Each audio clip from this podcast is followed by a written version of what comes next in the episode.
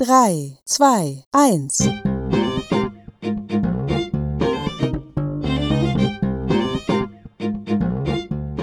Almanya'da Hayat podcast serimizin birinci sezonuna hoş geldiniz.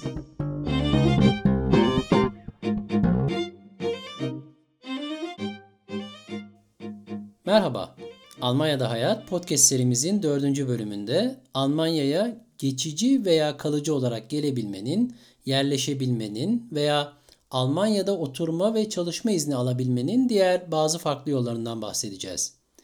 Çeşitli vize türleri, seyahat amaçlı gelebilmek için hangi vizeler alınmalı, kalıcı olarak gelebilmek için en çok hangi yollar kullanılıyor bu konular üzerinde duracağız.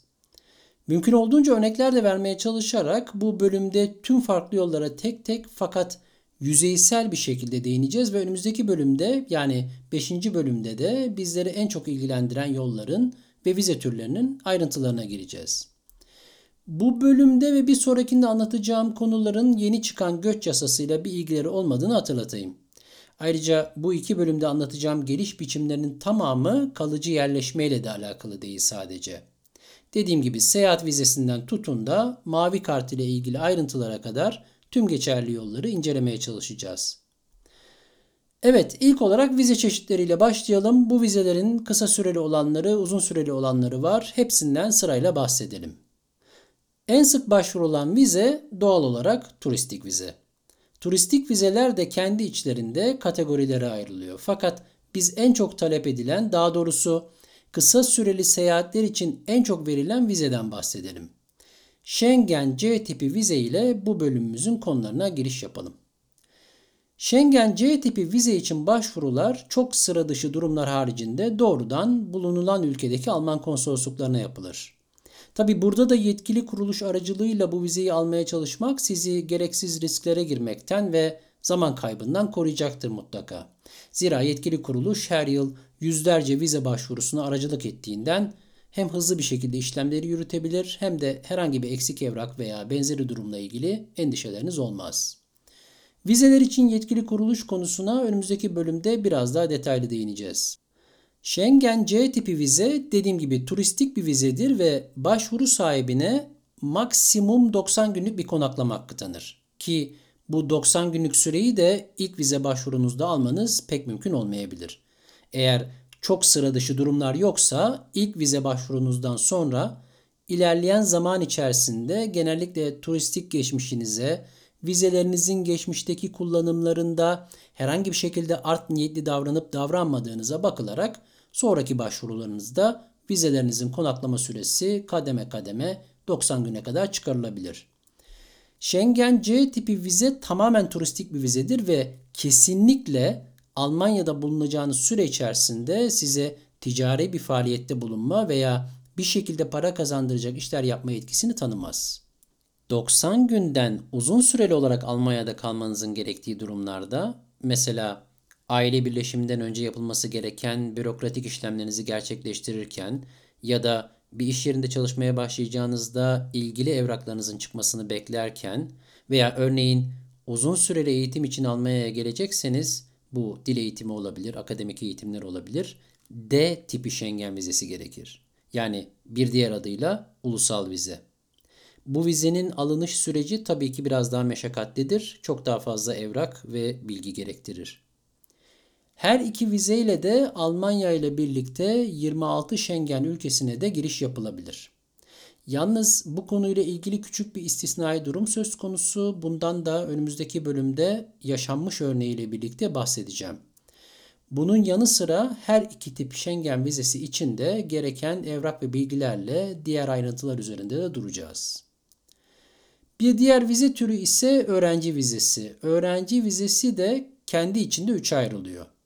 Bunlar dil kursu vizesi, öğrenci adayı vizesi ve eğitim vizesi. Dil kursu vizesi adı üzerinde Almanya'da dil öğrenmek amaçlı olarak alabileceğiniz vizedir. En fazla 9 aylık bir süre için verilir ve sürenin bitiminde dil kursuna devam etmek amaçlı olarak kesinlikle uzatılamaz. Öğrenci adayı vizesi bir Alman üniversitesinden lisans ya da yüksek lisans için ön kabul aldığınızda Almanya'ya gidip hazırlık eğitiminizi tamamlayabilmeniz için verilen vizedir. Örneğin hazırlık kurslarına katılacaksınızdır veya dil eğitimi alacaksınızdır. Bu durumda öğrenci adayı vizesine ihtiyaç duyarsınız. Bu vize de en fazla 24 aylık süreyle veriliyor. Eğitim vizesi de Almanya'da bir üniversiteden doğrudan kabul aldığınız durumlarda alınan vizedir. Ön kabul alıp hazırlık eğitiminizi tamamladıktan sonra ya da hali hazırda eğitim görecek seviyede Almanca biliyorsanız ve bunu belgelemişseniz veya bir Alman üniversitesinin İngilizce eğitim veren bir bölümüne doğrudan kabul aldıysanız bu vizeyle ülkeye giriş yaparsınız. Vize ilk etapta 3 veya 6 aylık olarak verilir ve daha sonrasında 1 veya 2 senelik oturma izinleri şeklinde uzatılır. Bu arada önemli bir bilgi dil kursu ve öğrenci adayı vizelerinde başvuru sürecinin eskiye kıyasla çok daha komplike hale geldiğini hatırlatmakta da fayda var. Özellikle son yıllarda Türk öğrencilerin eğitimlerini yarıda bırakıp Almanya'da daha uzun süreli kalmanın farklı yollarını aramaya odaklanmaları, başarısız olmaları konsolosluklar nezdinde de tabii ki olumsuz bir bakış açısına sebebiyet veriyor. Almanya'da yaklaşık 300 bin civarında yabancı öğrenci eğitim görüyor. Çok ciddi bir rakam bu ve bunların içinde en başarısız, daha doğrusu devam ve eğitim sürecini tamamlama sıkıntısı yaşayan grup maalesef Türk öğrenciler. Bu konu Alman Akademik Değişim Servisi DAAD'ın 2015 yılında yaptığı bir araştırmanın raporlarında da ayrıntılı bir şekilde belirtiliyor. Almanya'ya eğitim amaçlı gelen Türk öğrencilerin %50'sinin eğitimlerini yarıda bıraktıkları raporda çok net bir şekilde vurgulanmış. Türk öğrencilerin yarısı eğitimlerini yarıda bırakarak ya bir şekilde işçi vizesi alıyor ya da evlenerek Almanya'ya deyim yerindeyse temelli olarak kapak atmanın yollarını arıyorlar. Dolayısıyla Alman makamları da bu vizeyle ilgili başvurularda doğal olarak artık biraz daha titiz davranıyor. Üzücü tabii. Yine benzer bir vize olan staj vizesiyle devam edelim. Bu vize de kendi içinde gönüllü staj, zorunlu staj, tıbbi staj ve hospitasyon gibi başlıklara bölünüyor. Bazı stajlar için 90 günlük süre ve dolayısıyla C tipi Schengen vizesi yeterli olabiliyorken bazı stajlarda maksimum süre 12 aya kadar uzayabiliyor ve D tipi Schengen vizesi yani ulusal vize gerektiriyor. Staj tiplerine ve vize ayrıntılarına da yine önümüzdeki bölümde değineceğiz. Misafir bilim insanları ve araştırmacılar için verilen vizede yapılacak olan araştırmaya ve davet konusuna bağlı olarak 90 gün ve maksimum 12 aylık süreler şeklinde verilmekte. Burada da genel prosedür C tipi ya da D tipi vizelerde olduğu gibi işliyor. Fakat talep edilen belgelerde yine ayrıntılı olarak anlatacağımız bir takım farklılıklar var tabii. Tıbbi tedavi amaçlı olarak alınan vize de yine Schengen C tipi kapsamına giren vizelerden biri. Rutin belgelerinize ilaveten ilgili tıbbi raporlar, çeşitli taahhütler de ekleniyor.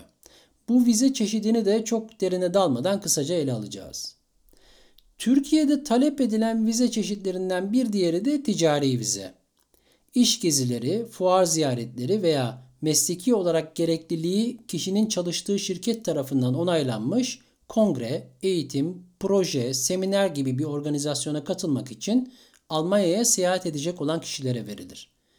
Bu vize de yine Schengen kategorisine girer ve başvuru sahibine Almanya'da ve tabii çoğu durumda diğer Schengen ülkelerinde de en fazla 90 gün kalma hakkı verir.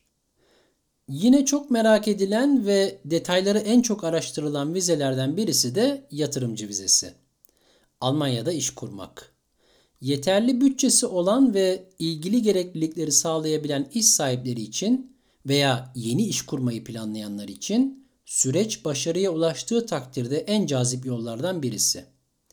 Bu vizenin sonu oturum iznine çıkıyor ve tabii kişiye ailesiyle birlikte Almanya'da yaşama hakkında tanıyor. Üstelik eskiye yani 7-8 yıl öncesine kıyasla bir takım ağır zorunlulukları da kaldırılmış olarak. Dediğim gibi yatırımcı vizesi çok merak edilen vize türlerinden birisi olduğu için 5. bölümde oldukça ayrıntılı bir şekilde ele alacağız bu konuyu. Türkiye'den en çok rağbet gören yöntemlerden biri olan mavi kart konusuna geçmeden önce son olarak iş arama vizesinden de bahsedelim. İş arama vizesi daha önceki bölümlerde de bahsettiğimiz gibi en fazla 6 aylığına verilen ve size Almanya'ya gelerek iş arama, iş başvuruları yapma hakkı tanıyan bir vize. Bu iş arama süreniz zarfında dilerseniz bir dil kursuna da yazılabiliyorsunuz. Fakat bu süreç boyunca kesinlikle para kazanma amaçlı olarak herhangi bir yerde herhangi bir şekilde çalışmanız mümkün değil. Ancak iş bulduktan sonra ilgili izinlere başvurularınız yapılarak çalışma izniniz alınıyor. Dolayısıyla daha önce detaylarını da verdiğimiz gibi Almanya'da iş arama esnasında geçiminizi sağlayabileceğinizi taahhüt etme amaçlı olarak açılmış bir bloke hesap ya da bu 6 aylık süre zarfında size garantör olabilecek bir yakınınızın varlığı hayati önem taşıyor. Bu noktada biraz da yeri gelmişken bloke hesap konusunun yanı sıra başvurulabilecek bir alternatif çözüm olarak önümüzde duran Almanya'da yaşayan bir yakının garantör olarak davetiye göndermesi konusundan da bahsedeyim kısaca. Bu davetiyeler Landratsamt olarak anılan ve bizdeki kaymakamlıklara denk gelen idari merkezlerden alınır. Eğer şehir merkezinde yaşıyorsa garantör olacak kişi yani bizdeki adıyla merkez ilçede ikamet ediyorsa söz konusu ilgili idari merkez Kreisverwaltungsreferattır. Bu davetiye yani Almanya'daki adıyla Verpflichtungserklärung tam olarak Türkçe'ye çevrildiğinde taahhüt beyanı anlamını taşır ve taşıdığı anlamın da hakkını verir. Yani bu belgeyi alan garantör kefil olduğu ve davet ettiği kişinin kişi Almanya'da kaldığı belgede belirtilen süre boyunca maddi manevi tüm sorumluluğunu üstlenmiş demektir. Dolayısıyla devlet garantörün de belli bir gelir seviyesinde olmasını bekler. Bu gelir seviyesi garantörün evli olup olmadığına, varsa çocuk sayısına, evin büyüklüğü, evde kaç kişinin yaşadığı gibi ayrıntılara bakılarak kuruşuna kadar belirlenmiştir ve her eyalette yaşam standartları farklı olduğu için bu belirlenen seviyelerde farklılık gösterir. Garantör olacak kişi ilgili idari merkezi arayıp gelirinin bu tarz bir davetiye için yeterli olup olmadığını 2 dakika içerisinde öğrenebilir. Fakat bu noktada en azından şunu söyleyebilirim. Devletin bu konuyla ilgili belirlediği gelir seviyeleri hangi eyalet olursa olsun çok sıradan seviyeler değil. Garantör olabilmek ve ilgili davetiyeyi çıkarttırabilmek için belgelenmesi gereken aylık net kazanç seviyeleri ortanın üzerinde diyebiliriz. Dolayısıyla Almanya'da yaşayan her yakınınız da bu davetiyeyi size sağlayamayabilir. Çok kesin bir şekilde altını çizerek şunu da ekleyeyim. Garantörün davet edilecek kişiyle akraba olması zorunluluğu da yoktur. Evet, gelelim son olarak en çok ilgi gören ve başvurulan yöntemlerden biri olan mavi kart konusuna. Son olarak diyorum ama aslında daha envai çeşit vize var. Fakat burada anlattıklarımın dışında kalanlar çok spesifik sayılabileceği ve çoğunluğa hitap eden vize çeşitleri olmadığı için bunları es geçeceğim. Örneğin transit vize, fuar vizesi, şoför vizesi, sportif, kültürel ve dini etkinlikler için vizeler ve bunlar gibi birçok farklı vize. Yine de bu vizelerle ilgili olarak da bilmek istedikleriniz olursa e-posta yoluyla bize ulaşırsanız memnuniyetle bildiklerimizi paylaşır, yardımcı olmaya çalışırız tabii ki. Bu arada muhtemelen dikkatinizi çekmiştir. Aile birleşimi konusuna hiç değinmedim. Aile birleşimi öncesi ve sonrasıyla epey kapsamlı bir konu olduğu için bu konuyu 6. bölümde ilişkili ve benzer konularla birlikte ayrı bir başlık altında ele alacağız. Evet, Almanya'da daha doğrusu Avrupa Birliği'nde diyelim uzun süreli hatta süresiz oturum izni alabilmek için en aşina olduğumuz kulaklarımızın ve gözlerimizin en çok alışık olduğu yöntemlerden biri. Mavi kart. Mavi kart başvurusu yapabilmek için lisans mezunu olmanız ve ilgili Alman makamlarından diplomanızın denkliğini almanız gerekiyor. Eğer alanınızda 3 ila 5 yıl civarında bir mesleki tecrübeniz varsa bu genellikle yeterli görülüyor. Mavi kart başvurusunu yapmadan önce Almanya'da bir firmayla iş kontratı imzalamış olmanız gerekiyor ve alacağınız maaş 2019 yılı için belirtilen meblağlara göre brüt olarak en az 53.600 euro tutarında olmalı. Çok ekstrem bir örnek olacak belki ama durumun ciddiyetini anlatabilmek için söylüyorum.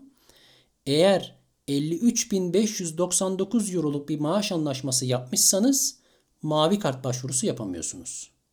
Çalışma vizesini alabilir ve anlaşma yaptığınız iş yerinde çalışmaya başlayabilirsiniz belki.